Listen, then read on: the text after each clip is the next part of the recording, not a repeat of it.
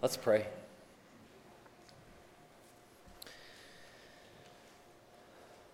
Father, there is a fear that we may have prayed too much this morning. And there is a fear that church goes long this morning. There's a fear plans change this morning. There's thoughts and ideas in our minds that distract us and withdraw us from our attention to you and to your word. But you are greater than those things because you have brought your children to your word this morning to feed on your grace and your power and your goodness and your gospel. And so we hand over this time to you as a way to show you our submission to you as you work magnificently in our lives. Father, you are grand and glorious. You are full of power and might. Your sovereignty, sovereignty reaches to every molecule in the universe, even those which are beyond our sight. You love in ways that we cannot express because your love is a perfect love and your holiness is revealed in all of your attributes and characteristics and your excellencies and your perfections. You are grand beyond our comprehension. Jesus, you are supreme. You are Lord of the church. You are Lord of the universe. And every believer and every Christian bows at your feet and declares, Jesus, you are King of kings and Lord of lords, and you are Lord of the entire universe, universe, which means every unbeliever will one day bow their knee before you and declare, You are Lord. All of creation will declare, You are Lord. And we thank you for the grace that you have given us that we get to say it today. And that tomorrow, and that the rest of this day, we get to dedicate to you, our Master. Help us do that now, under the authority of your word. It's in Jesus' name that we pray. And all God's people said, Amen. Amen.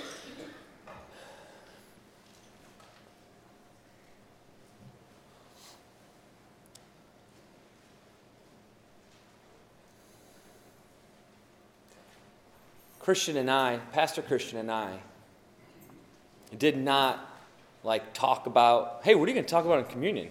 Oh, what are you going to talk about in your sermon? I mean, we talk about the text and things, but like, are you going to say this? I'm going to say that. So he brought up something that I thought was interesting because it's something that I'm going to talk about, that Paul talks about in this text.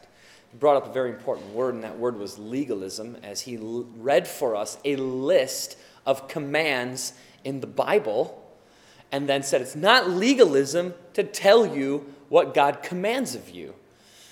I think it's important that we understand what legalism is then.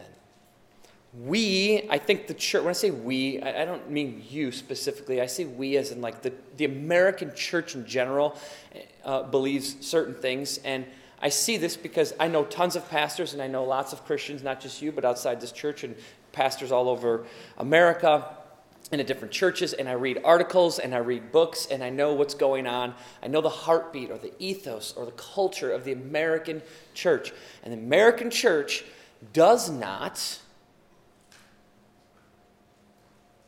understand the term legalism. Following God's rules is not legalism. And I'm going to actually strengthen that statement even more. Strictly and strongly following God's rules is not legalism. Strictly and strongly enforcing God's rules is not legalism. Legalism is following God's rules apart from faith. Obedience is following God's rules in faith. So, what's the difference between obedience and legalism? Faith. James 2:26 makes that pretty clear. Faith apart from works is dead. That is significantly important for us to understand as we address the next four verses in Colossians, which we'll cover, cover over the next few weeks. Because God commands saved people to live radically obedient lives.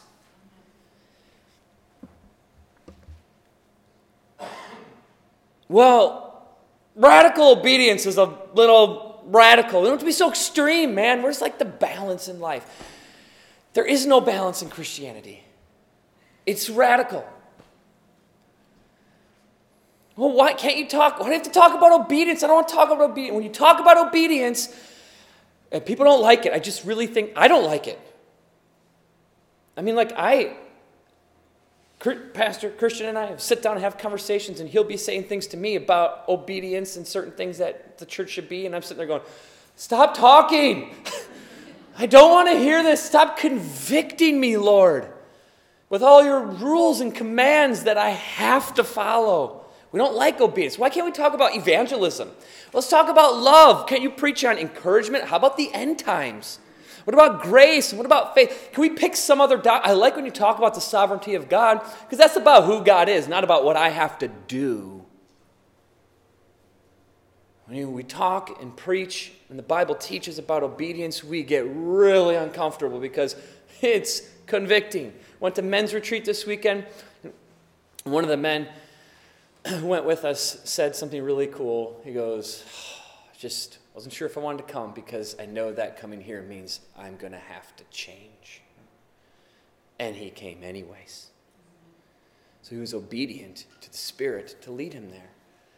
That's the reality. When we talk about obedience, you're, you're forced to change. And we don't like that.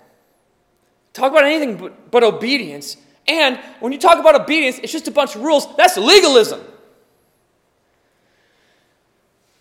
God commands his people to live radically obedient lives. And radical obedience has been marked as legalistic by the church today because we have, an, we have unbiblically separated obedience from grace. And we act as if obedience is not required while we're under grace. That's the law. The law is a bunch of rules. We're not under the law anymore. Jesus perfectly fulfilled the law. We're under grace. We don't have to live by the rules anymore. Have you read the New Testament? Did you not hear what Pastor Christian just shared with us during com- communion?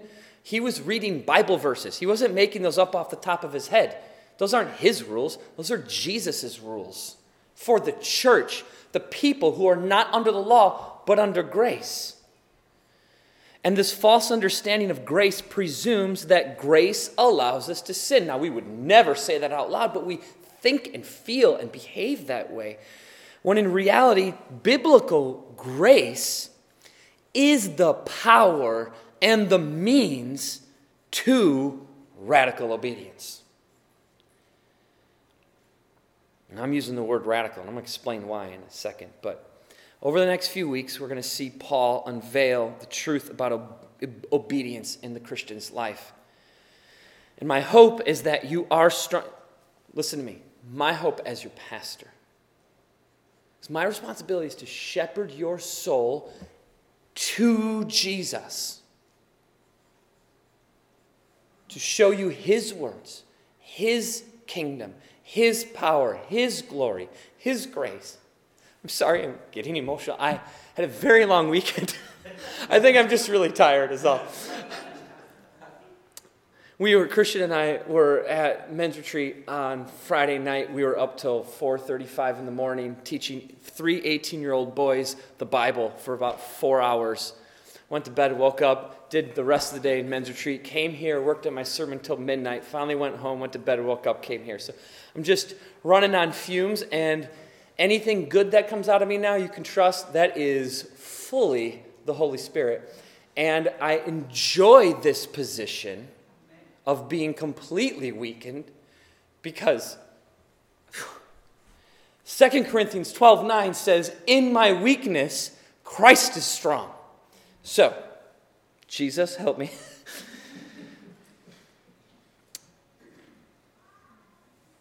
my hope for you as your pastor, as I shepherd you, as I tried my hardest today to love you well, is that you wouldn't go, mm, Pastor Mark really cares about us. I mean, I hope you feel that way, but. And, oh, Jesus is just so like, such a nice, he's like a pillow on a rough day, which is true, but not today. Because my hope for you is that you are strongly convicted of your sin.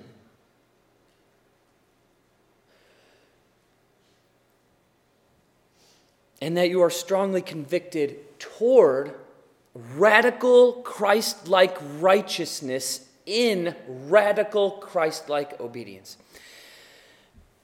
Think about this. I mean, this is, after all, don't all Christians, we just sang a song, I forget the exact lyrics, but it was like something about being like you. Uh, talking, singing to Jesus, and I don't remember the lyrics, but I thought that's exactly my point today. Don't all Christians admit that we want to be like Jesus? Isn't that what everyone said this morning during prayer time? Someone said, "Oh, make, Lord, make us like you." Isn't that what we all agree on? Don't we all agree we want to be like Jesus? Wasn't Jesus perfectly obedient? And wouldn't perfect obedience technically be the most radical form of obedience? So then, if we want to be like Jesus, then we have to live radically obedient to God's word. Unlike Jesus, we will fail. And like Jesus, we pursue obedience if we want to be like him. And when I say radical, I mean living a life that, though you will sin, I'm very aware that you will all fail at this daily. I do. We all will. I'm not talking about perfection or perfect obedience. I'm talking about radical obedience. And by radical, I mean living a life that even though you sin, you will also, by God's grace, work out your salvation through the sanctifying process of killing your sin and pursuing righteousness and absorbing the Word of God and praying and going to church and being obedient day after day after day, killing your sin every morning and pursuing righteousness every morning day after day after day until the end of your life. And that is hard and that takes work and that is energy, and you need God to do it. You need Jesus to be your goal if you're going to make it, and you need the power of the Holy Spirit to get you through it. It's endurance. That's the Christian life, endurance. And part of your endurance is killing your sin and pursuing daily obedience over and over and over again until you die. That is radical because that is what Jesus does. And Paul says to the church in Colossae, in Colossians 2 5, this is our text, we're in Colossians. For though I am absent in body, yet I am with you in spirit, rejoicing to see your good order and the firmness of your faith in Christ. Paul had not even met the Colossians, and that is why he says, For though I'm absent in body, because he's not with them and hasn't ever seen them.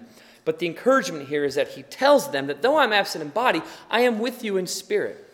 Now, this Greek word for spirit is not a reference to the Holy Spirit, but it's a reference to a word that means the immaterial part of the human personality. It's, it's your spirit. Not the Holy Spirit, but your spirit. This word is used throughout the Bible all the time, Old Testament and New Testament, that we have a spirit that is our own. And we look at Romans 8, Paul says, Our spirit agrees with the Holy Spirit that we are heirs with God. or heirs of God and heirs with Christ. So our spirit is in agreement with the Holy Spirit that we're children of God. And we still use this phrase in, you know, this idea of spirit. We use it today. We use it like kind of colloquially as well. Like your child has a game, but you got to work, so you can't be at the game. So you say to your kid, I'll be there in spirit, right? That's the same idea, indicating that though you're not like physically present, your thoughts and cares and concerns will be with them as they do this thing or play their game. And that is Paul's intention that though he is not physically present, his thoughts and prayers are with them. His concerns are for them and that he cares for them. And in his physical absence, we see something beautiful. What we see from Paul ultimately here is joy. He says that though he is not with them in body, he's with them in spirit. And in that distant camaraderie that he shares with them in Christ, Paul says that he is rejoicing. In what is Paul rejoicing? What's he rejoicing in? He's rejoicing, verse 5, to see their good order and the firmness of their faith. Of their faith in Christ. But here's the situation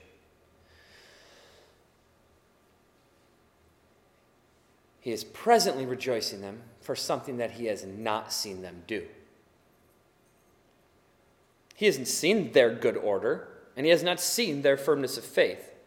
He's received word about what they're going through, and what they're facing is a heresy called Gnosticism, but he has not seen this act, these two acts of good order and firmness of faith in Christ played out yet. Why? Why then is he rejoicing? If he hasn't seen it yet. Because Paul's rejoicing has two things. His rejoicing, number one, has qualifications. There are qualifications that need to be met in order for Paul to rejoice in the church. The second thing that Paul's rejoicing has is confidence that those qualifications will be met by the Colossians. And that is why he is currently rejoicing, though he has not seen them, because the qualification is you have to do these things in order for me to rejoice, but my confidence in you is that you will do them. Therefore, I'm rejoicing now because I know you'll do them. The qualification is not this. If you read this, then know that I'm rejoicing in you. Just because you're saved. That's not what he's saying. He is saying that the qualification is if you respond to this letter with good order in the church, and firmness of faith in Christ, then I will rejoice in you. It's a conditional statement. The Bible is filled with conditional statements. If you do this, then this will happen. Christian read one for us this morning during communion. If you forgive, you will be forgiven. So there is a qualification to Paul's joy in the Colossians, and that qualification is that their response to his letter is that they adhere to and believe and follow these doctrines and instructions. Or another way of saying that is the qualification for Paul's joy in the church is their obedience. Now, grammatically speaking, this word rejoicing is, is in an active voice, so that's the grammatical structure. It's an active voice and a present tense, meaning the Colossians, before they even respond to this letter, in either obedience or disobedience, Paul's already rejoicing because Paul knows that they will obey these instructions and they will believe his doctrines. Well, how does Paul know that? What is it about the Colossians that gives Paul such incredible confidence that they will believe and obey what he teaches in this letter? What gives Paul such assurance about the Colossians? Well, the answer is not the Colossians. The answer is Jesus. And herein lies Paul's automatic assumption that he teaches in other places that Jesus teaches, that Scripture is full of. The automatic, automatic assumption that underlines and is the foundation of this text is this Christians will obey their Lord. If you were a slave and you had a master, you have no choice but to obey. And the Bible calls Christians doulos, which is Greek for slave. Some of your versions might call it servant or bondservant. That is an erroneous translation. It is slave. And if we are a slave to Christ, then Jesus is our master. And you don't get to disobey your master. The difference is we find incredible joy in our slavery. So there's incredible joy in obedience.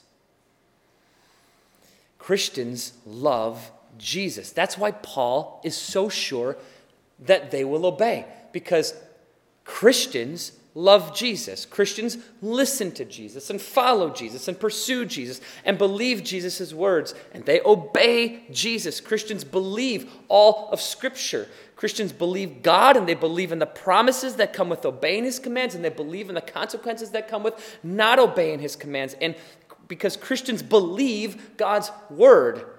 And we know that Paul believes that the Colossians are genuine believers because at the beginning of the letter, in verse 2, Paul addresses them and says, To the saints and faithful brothers in Christ at Colossae. So, given that they are genuine believers, and Paul's automatic assumption about Christians is that they obey, that automatic assumption applies right to them, meaning what Paul's telling them is when you read this letter, which is the Word of God, you will obey it. And I know you'll obey it because I know that you're believers and I know that believers obey. And in doing so, you'll have good order in the church and your faith in Christ will become firm. And in my confidence that Jesus will do that in you, I rejoice.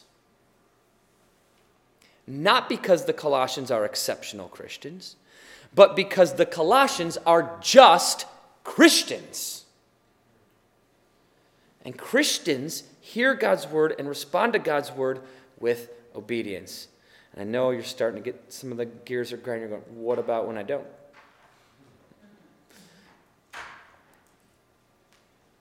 This is not praise to the faithfulness of the Colossians, and this is a fear. This is a, something we need to be careful of because even when we obey, then we start to become confident in ourselves and arrogant in our obedience, and we start sinning because we're obeying. It's just it's we're flooded with sin. It, it's, it's in our veins, it's laced throughout our, who we are. We have a new identity. We are not called sinners in the Bible anymore. Believers are called saints, slaves, like I just said, beloved, children, brothers, sisters. All positive words with identifying our new identity in Christ. But sin is, the Bible's also because sin, sin is still in you. It's not your identity anymore, but it's in you and it infiltrates everything.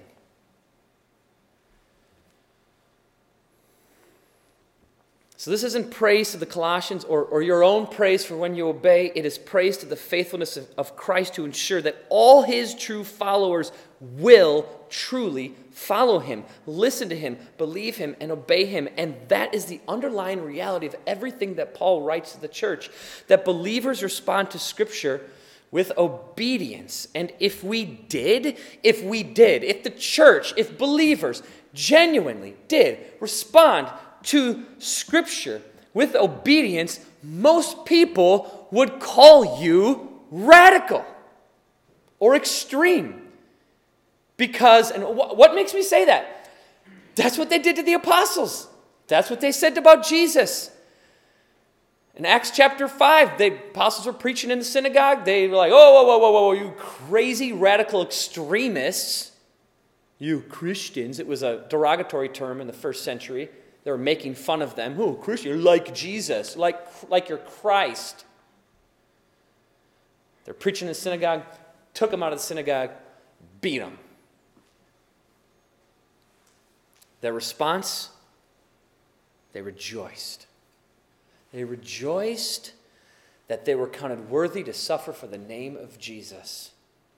That is radical. Now, I am aware of those grinding gears in your heart and mind that are saying, dude, I can't, you can't seriously expect me to be perfect. You're telling me I have to obey everything. I'm not going to obey everything. I'm not perfect. I understand that. God understands that. Jesus understands that. Paul understands that. We, perfect obedience is not attainable in this life. The Bible is abundantly clear about that. And yet, the Bible does not give us that as an out or an excuse to not be obedient. Paul doesn't make that a usable excuse to sin. Oh, I can't be perfect. Well, then you can sin. And then claim God's grace. Instead, what Scripture does is it doubles down on the importance of obedience to your salvation. 1 John 2 4. Some of these texts are, you're not going to like them. I, it's hard for me to like them because I look and I go, this isn't me. I, it's just hard to do. Listen to what John says in 1 John 2 4. Whoever says, I know him, which is probably everyone in this room would say, I know Jesus, I follow Jesus. Everyone who says, I know him, but does not keep his commandments is a liar, and the truth is not in him. That is extreme. So, what do we do with that text? Well, that, that doesn't apply to me because um, I, mean, I don't know. How do you justify that? Not applying to you. What do you say? I mean, I've heard people who read this and not say it means I have to obey his commands.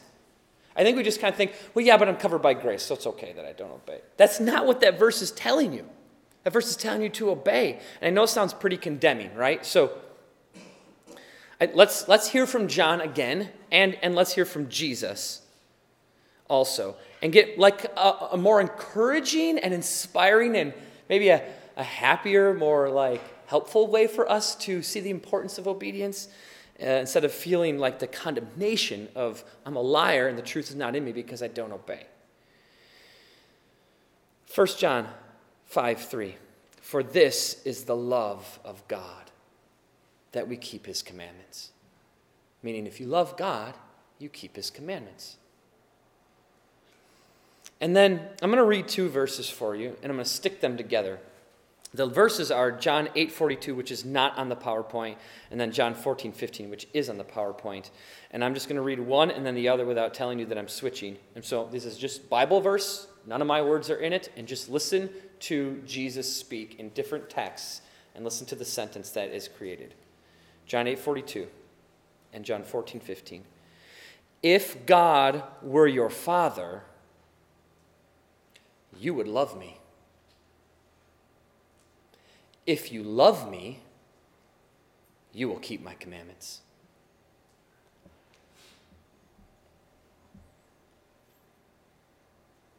We just let that Can we just let that sink in for a second? I'm going to read it again. Just absorb this reality. This is a conditional statement. If then. If this is true, then this is true, which is clearly means if this is not true, then this is not true. If God were your father, you would love me. If you love me, you will keep my commandments.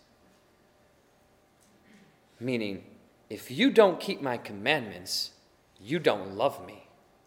And if you don't love me, then God is not your father. John 8. If God is not your father, Satan is. None of those are my words. That is from the mouth of your Lord and your Savior. I realize that this may sound very lawful, uh, as if we're being legalistic. Follow the rules or you're not saved. These verses are not saying follow the rules without faith. Don't worry about faith, just follow the rules and you're saved. That's not what these texts are saying. That would be legalism. These verses are saying follow the rules, because you're saved. Follow the rules because you have faith in Christ. Follow the rules in the power of the Holy Spirit who reveals Jesus to you because your faith is in Christ. Not because you have to, but because you love Jesus and you want to. That is very different because if that's your motivation and you fail to obey, your attitude won't go, eh, whatever, I got grace. You're going to go, Lord, change me.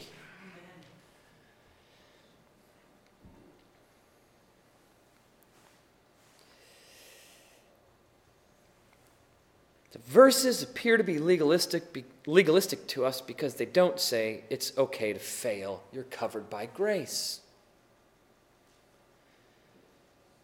And they don't say that because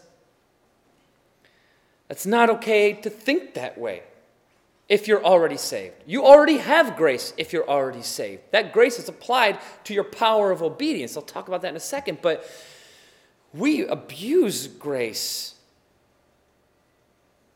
We fail in our obedience, and that disobedience is sin, and sin is not okay. And we talk about it like it is okay because of grace.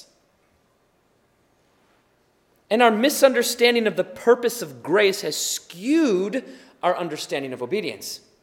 So we abuse grace. We claim grace when we sin, which is good.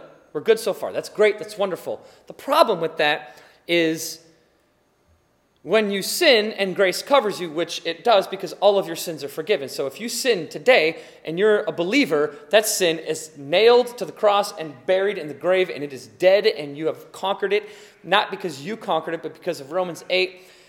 We are more than conquerors in Christ. Christ has conquered that sin. It is paid for. When you sin, grace of God has, the grace of Jesus Christ has forgiven your sin. It is gone and it is dead. And we should look at that sin that we just committed and say, You're dead. That is not who I am. But because we have grace, we get a little too loose. It's like grace is like a safety net, and we just kind of fall back into the safety net. And because of grace, we get too loose with our sin, and sin doesn't become that serious because sin can't kill us anymore because we're Christians and because of grace. So we go, well, sin can't kill me, so if I sin, whatever, uh, you know, I just I can just fall off the, the, the high beam, the tightrope that is trying to live the perfect Christian life, which I can't do, and we fall off all the time and we fall into the safety net of grace. But then we go, you know what? I got a safety net. Do I really have to work so hard to stay balanced on being obedient to Jesus? You know what? I'm just don't really care that much. I'm just going to whoop fall into the safety net because I can't die. So we abuse grace, which is exactly what Paul talks about in Romans 6:15, are we to sin because we're not under law but under grace? By no means. Paul's saying take sin seriously. You have to kill your sin. You have to hate your sin. You have to make war with sin. Instead, we let it exist and float around us because, after all, if I do that sin or this sin, it's okay. I'm covered by grace and we're flippant with sin. And that is exactly what Paul is arguing against in Romans 6. Grace is not meant to allow you to continue to sin. Grace is all about obedience. By grace, you are saved. What is you are saved means? It means you put your faith in Jesus Christ. That uh, act is an act, when you put your faith in Christ, that act is an act of obedience. Only by grace have you obeyed the gospel. Grace has created in you obedience. And then we go, oh, by grace I'm saved. I can keep sinning. Then we abuse grace and turn it into a means to sin instead of a means to continue in that obedience, which is its purpose.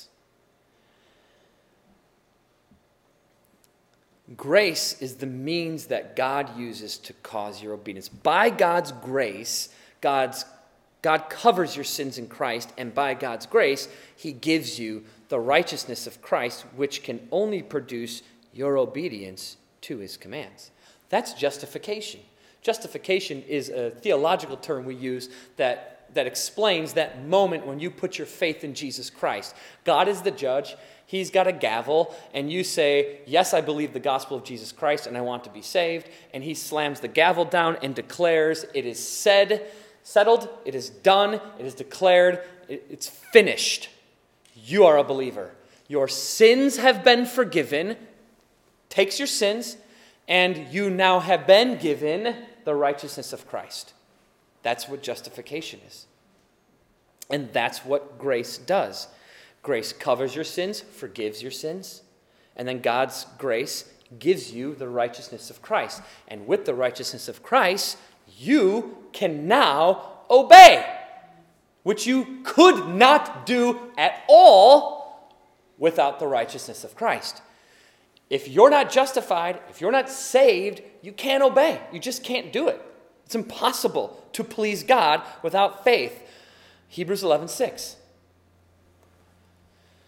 So, when Paul says that he is rejoicing to see their good order and firmness of faith in Christ, those are just different ways in which they will obey.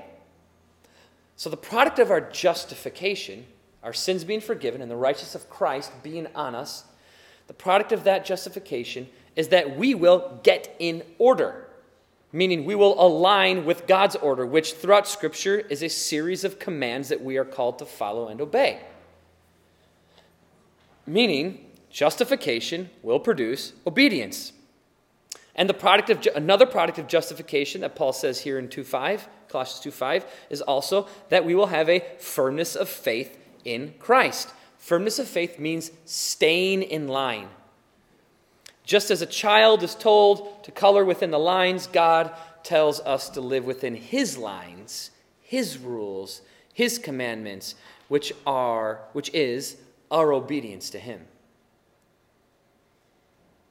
Man, when you start talking like that, oh, stay in the line, stay in the line. It's like, whoa, whoa, whoa, legalism, dude. We're Christians, bro. Like we, we're free to roam around and do whatever we want. We're covered by grace. Got to be risky for, for, for Jesus. Sometimes I gotta sin. It's interesting how we live that way. We, I don't know any Christians who are like, sin is okay. I don't know anybody who thinks that way.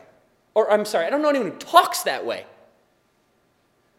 That says things like, sin is okay. Christians don't say that. But then they're like, go sin. I go, dude. And, and we tell them, dude, you can't do that. That's sin. And they're like, yeah, but I'm covered by grace. It's like, what, how did we go from sin's not okay to, I guess sin's okay when I do it?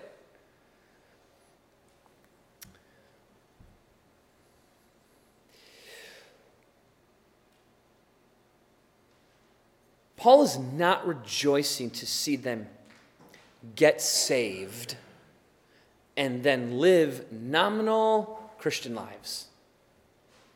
He is rejoicing because he knows that these believers, and he knows they're believers, will turn from their sin and follow Jesus and obey God's word. He knows it so much, he's already happy about it. We know for certain that Paul hates legalism. So, any of this like legalistic talk, we're reading Paul's words, we're reading Jesus' words. We know the Bible is anti legalist. And we know Paul's anti legalism because he was a Pharisee and he hated the Pharisaical legalism. He abandoned being a Pharisee to follow Christ. So we often think of Paul like leaving the life of following the rules like Pharisees to live a life free of rules that are all about grace. The Christian life is not free of rules. And that's not the gospel. The gospel doesn't alleviate us from following God's commands. The gospel ensures that we are able to follow God's commands. That's the difference. The gospel doesn't alleviate you from being obedient. It's not like you don't have to be obedient anymore. You're saved by grace, so you just go to heaven. What the gospel does, it is empowers you to obedience in Christ. And as we pursue obedience and will fail at it, probably daily, the gospel reminds us that those sins are forgiven, which is not a free pass to sin, but instead what grace does is it reminds you that when I fail and when I am disobedient, which will happen, grace is the reminder that you are covered by Jesus and that gift and that freedom and that gospel is now your motivator to live your life for Him in obedience. So grace becomes a power to live in obedience, not an excuse to live in disobedience. Now we need to be careful because we don't want to turn away from God's grace in the gospel to the point where now we believe we're earning our salvation with our obedience. That is legalism. Instead, we need to think that I have to prove my salvation with my obedience. I don't think that lands well on Christians at all. Prove that you're saved by living obediently. Like, that is not what I heard growing up in the evangelical church. Prove it? Prove it? Isn't that why I needed Jesus in the first place? Because I couldn't prove it? Yeah, that's exactly why you needed Jesus. And now you have Jesus, so now you can prove it. Isn't that awesome? What a cool gospel. Without Jesus, you can't prove it. By God's grace, you get Jesus. Now you have Jesus, who is the power to prove it. Want me to prove to you that we need to prove it? I'm going to. John 15, 8. Jesus said, This is your Lord and Savior, Jesus Christ, the person you follow. He said, By this my Father is glorified, that you bear much fruit and so prove to be my disciples. Here's another way of saying the same thing. 2 Peter 1:10. Be all the more diligent to confirm your calling and election. That means prove you're saved. Now, proving you're saved, we need to kind of navigate that carefully, really carefully. That shows us the power of God's grace God's grace in Christ gives you the perfection of Jesus' righteousness that enables you and empowers you to prove and confirm your salvation, not because God isn't sure if you're saved. What Peter said is you're elected. Now live a life that confirms that election, or as Jesus says it, live a life that proves that election. Not because God's not sure. Of course, God's sure. He's the one who elected you. He doesn't need your validation. He knows if you're genuinely saved. Why do we need to prove and confirm it? Because if His power to save you has truly given you Jesus' righteousness, then you ought to look like and live like you're righteous. This isn't about proving it to God. This is about you living the gospel after you have believed the gospel. And yes, I want to prove it to God. He doesn't need me to prove it. He knows if I am or, am I, or I'm not. Why do I have to prove it to God? It's our language, the, words we're using. I'm commanded to prove it, so then I think, oh, I have to prove it. And once you have to do something, it becomes something you don't want to do. Right? I say this to my wife all the time. I'll be like walking to the trash can, like, I'm going to take the trash out today. And she'll be like, honey, can you take the trash out today? And I'm like, I don't want to do it anymore. like, instantly like, stop telling me what to do, woman. And then I, I don't say that to her. And I, and I just like, it, I don't know what it is. When someone tells you to do something, suddenly you're like, man, now I have to do it. When I was in school working on my master's degree, and I'm just like, these are great books. I just don't want to read them today. like, I'd love to read these on my own time, but I have to read them by Friday. Ugh. When we have to do something, it's not fun. And then we read a Bible verse that says, prove that you're saved, confirm that you're saved. And we're like, oh, I have to prove it. And then you're trying to live obediently with no joy. And that's not what the gospel is doing for you. That's not what the gospel is meant to do for you. What the gospel of Jesus Christ is meant to do, what Jesus does in you, is he fills you with joy, and that joy is your strength. Micah 8 10.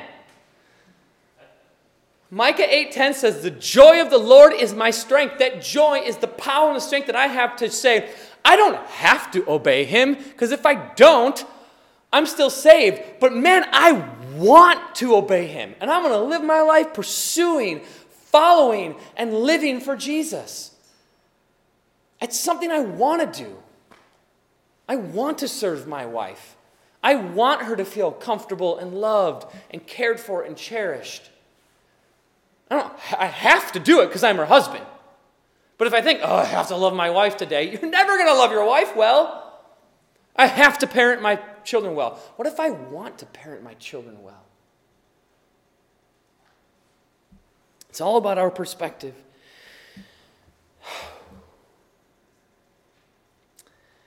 When we do that, when we are empowered by joy to obey God's word and obey and follow his commands, it will look radical. Because you are going to start seeing the Bible in a whole new light. You're going to start seeing verses that say, if you continue in habitual sin, then you're not saved. And we're going to go, well, that can't mean me because I'm covered by grace. Not if you're living in habitual, repetitive, and willful sin. Hebrews 10 says you're not. And then we go, well, you can't talk like that in the Christian church today because by grace I'm saved, and if I sin, it's okay. That's not what the Bible teaches. And I'm telling you, if we, by the power of the gospel and the joy of the Lord is our strength to, to, to obey Jesus, we're going to start reading the word clearly. And we're going to see some of these statements, these texts that I read for you today, with the reality that this isn't, there's, there's nothing foggy about these verses. Prove to me to be my disciples. If you love me, you will obey me. What is unclear about that? Nothing. And we kind of just skip it. We go, ah, whatever, I'm saved. Or we figure out how, what it could really mean for saved people. That must be for unsaved people. They must have to get saved. And then that's, that's, that's for them, yeah.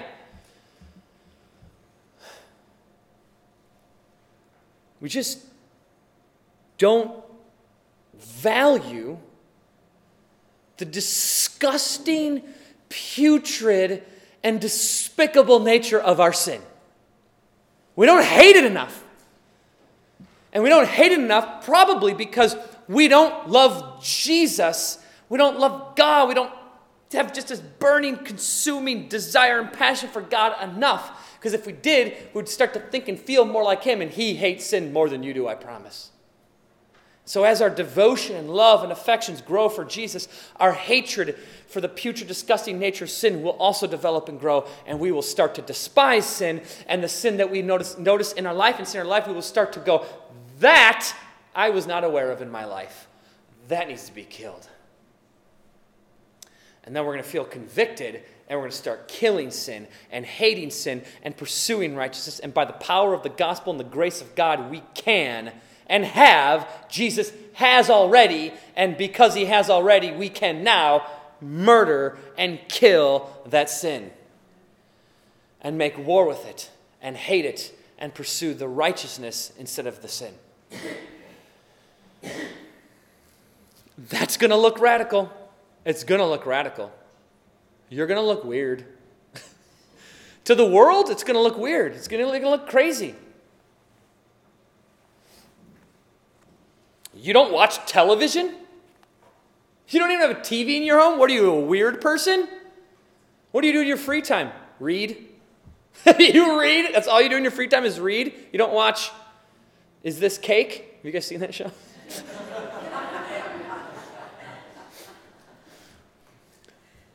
like, I'm not telling you, you you can't watch television. Obviously, I do. I know there's a show called Is This Cake? But, like, I'm saying, like, what if God, what if God convicted you? You, you, you became so obedient and, and your perspective changed to the point where God was like, I don't want you specifically, you person. It's not a biblical command, but I don't want you to have a television.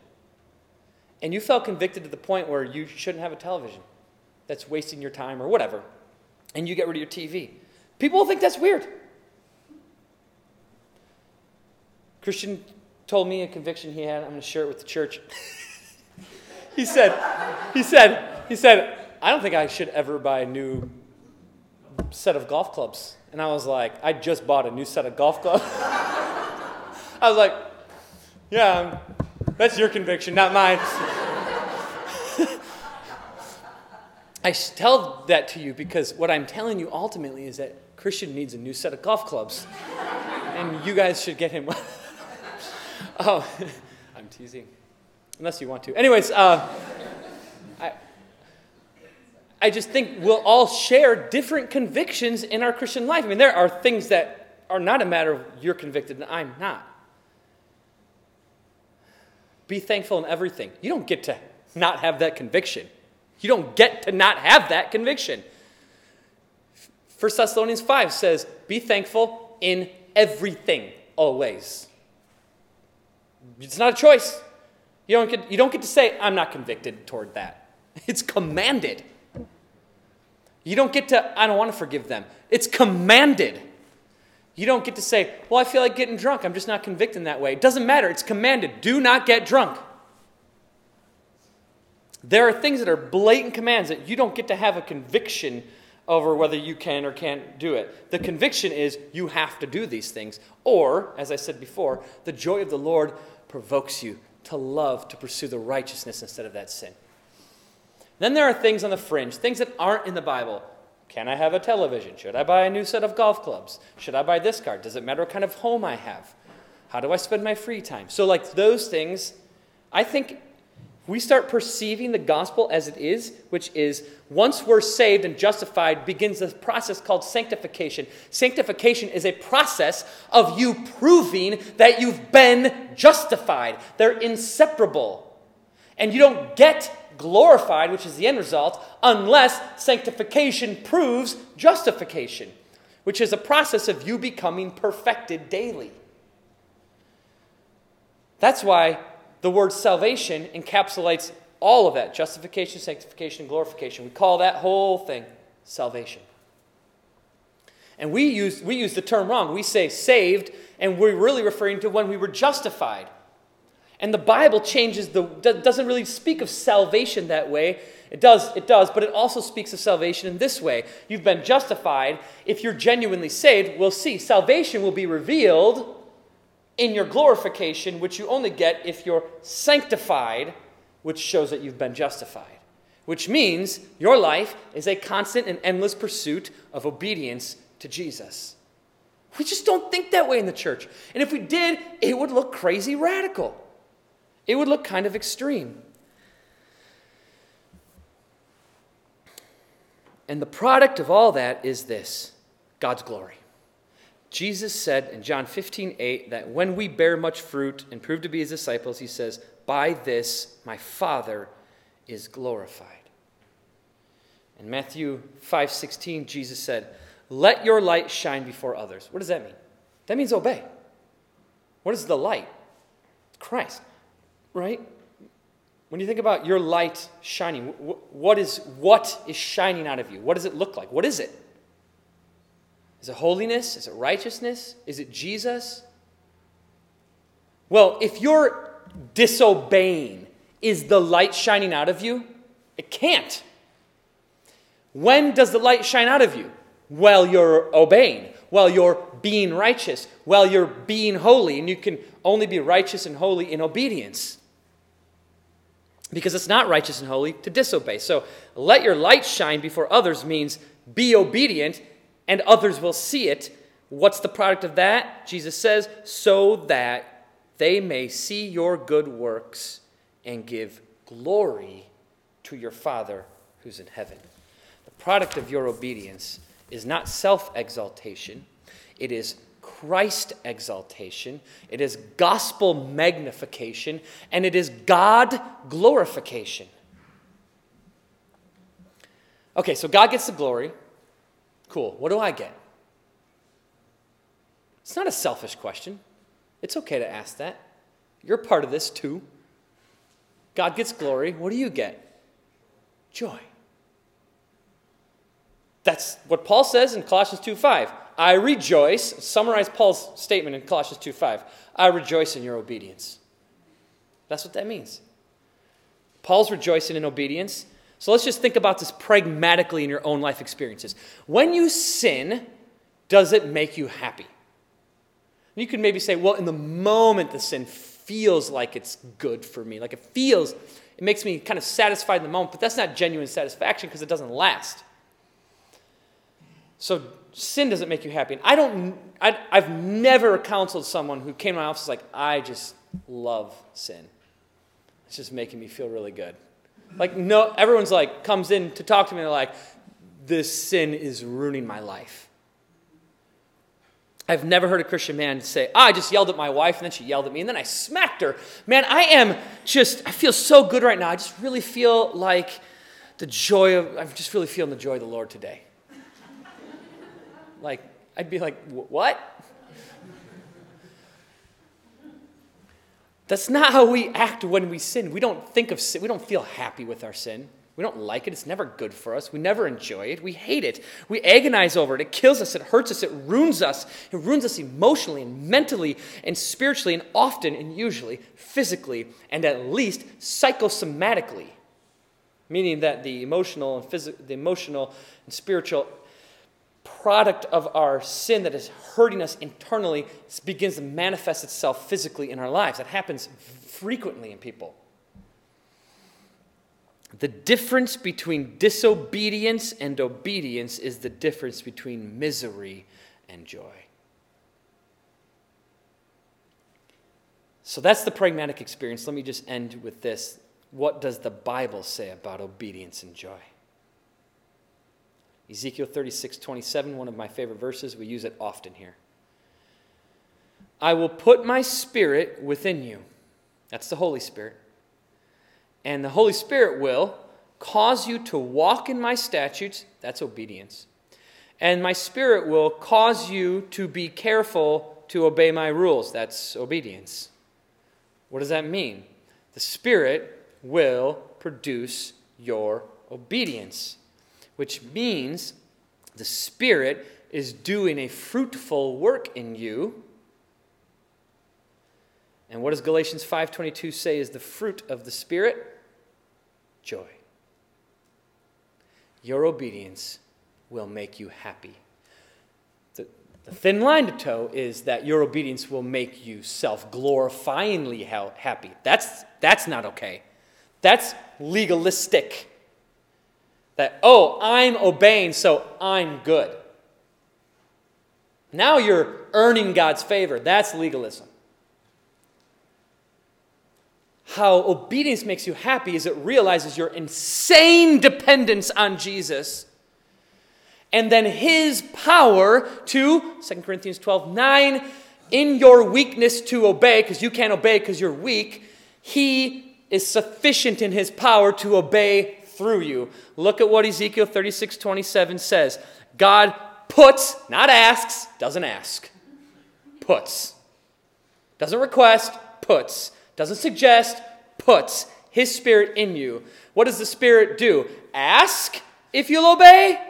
Suggest obedience? No, cause you to walk in my statutes, cause you to obey my rules. You're not the obeyer, He is. But you have a sanctifying role in this, and I'm not going to go back to Philippians 2 12 and 13 again and do that all the time. When you obey, that is the power of the Holy Spirit revealing the nature of Christ in you. And when that doesn't happen, that's you. Obedience is not about just being rule followers and legalists and Pharisees. Obedience is about submission to the lordship of Jesus Christ and expressing the power of the gospel to transform your life from disobedient defiance to God into obedient submission to Jesus. That is your joy. When my children don't obey me, or when they obey me and they grumble about it, I realize I have a serious joy problem, and that's why I'm struggling to get obedience. They don't enjoy their submission to me. That is a problem. I could say, I don't care if you like it or not, just do what I say, obey me. And then they obey me and hate me. And that's why people hate the doctrine of obedience because it makes God look like, obey me or you die. And they go, well, I hate you, but I'll do it because it's the only way to go to heaven. Which is not true.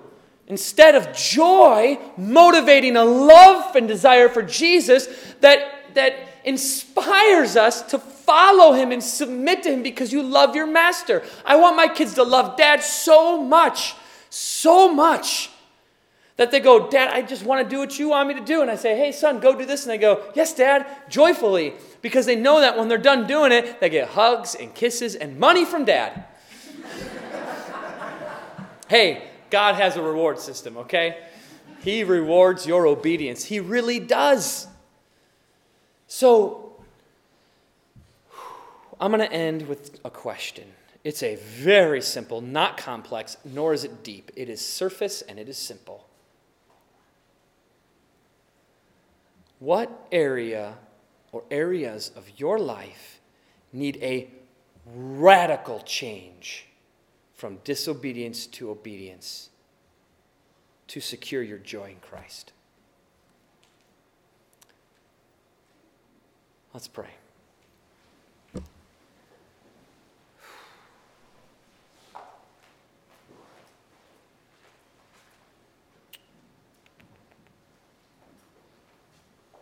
Only by your grace, Jesus. Only by your grace. By your faithfulness, by your grace, that you empower in us to obey. We don't want to obey out of legalism. We don't want to obey just because there's rules and we have to follow them and that's it. We don't want that. That's evil. We don't want evil obedience because evil obedience is disobedience. We want joyful, submissive, passionate, pursuant, desirable obedience. That's what we want. Do it in this church, God. And I think you're going to because I think you're doing it in me, and it is killing me, and it is so hard.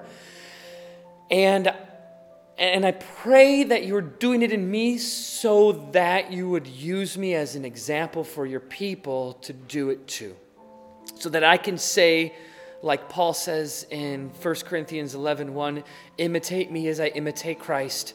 Imitate me as I imitate Christ. So, God, in the presence of your people, in the presence of the Father and the Son and the Holy Spirit, I pray that you would convict me of my sin and that you would change my life and that it would be marked by insanely radical, joyful obedience to you, and that in doing so, you would change the way that these people see obedience and see faithfulness, and you would destroy the ridiculously terrible, evil, evangelical American church culture that says, grace, grace, grace, I don't have to obey.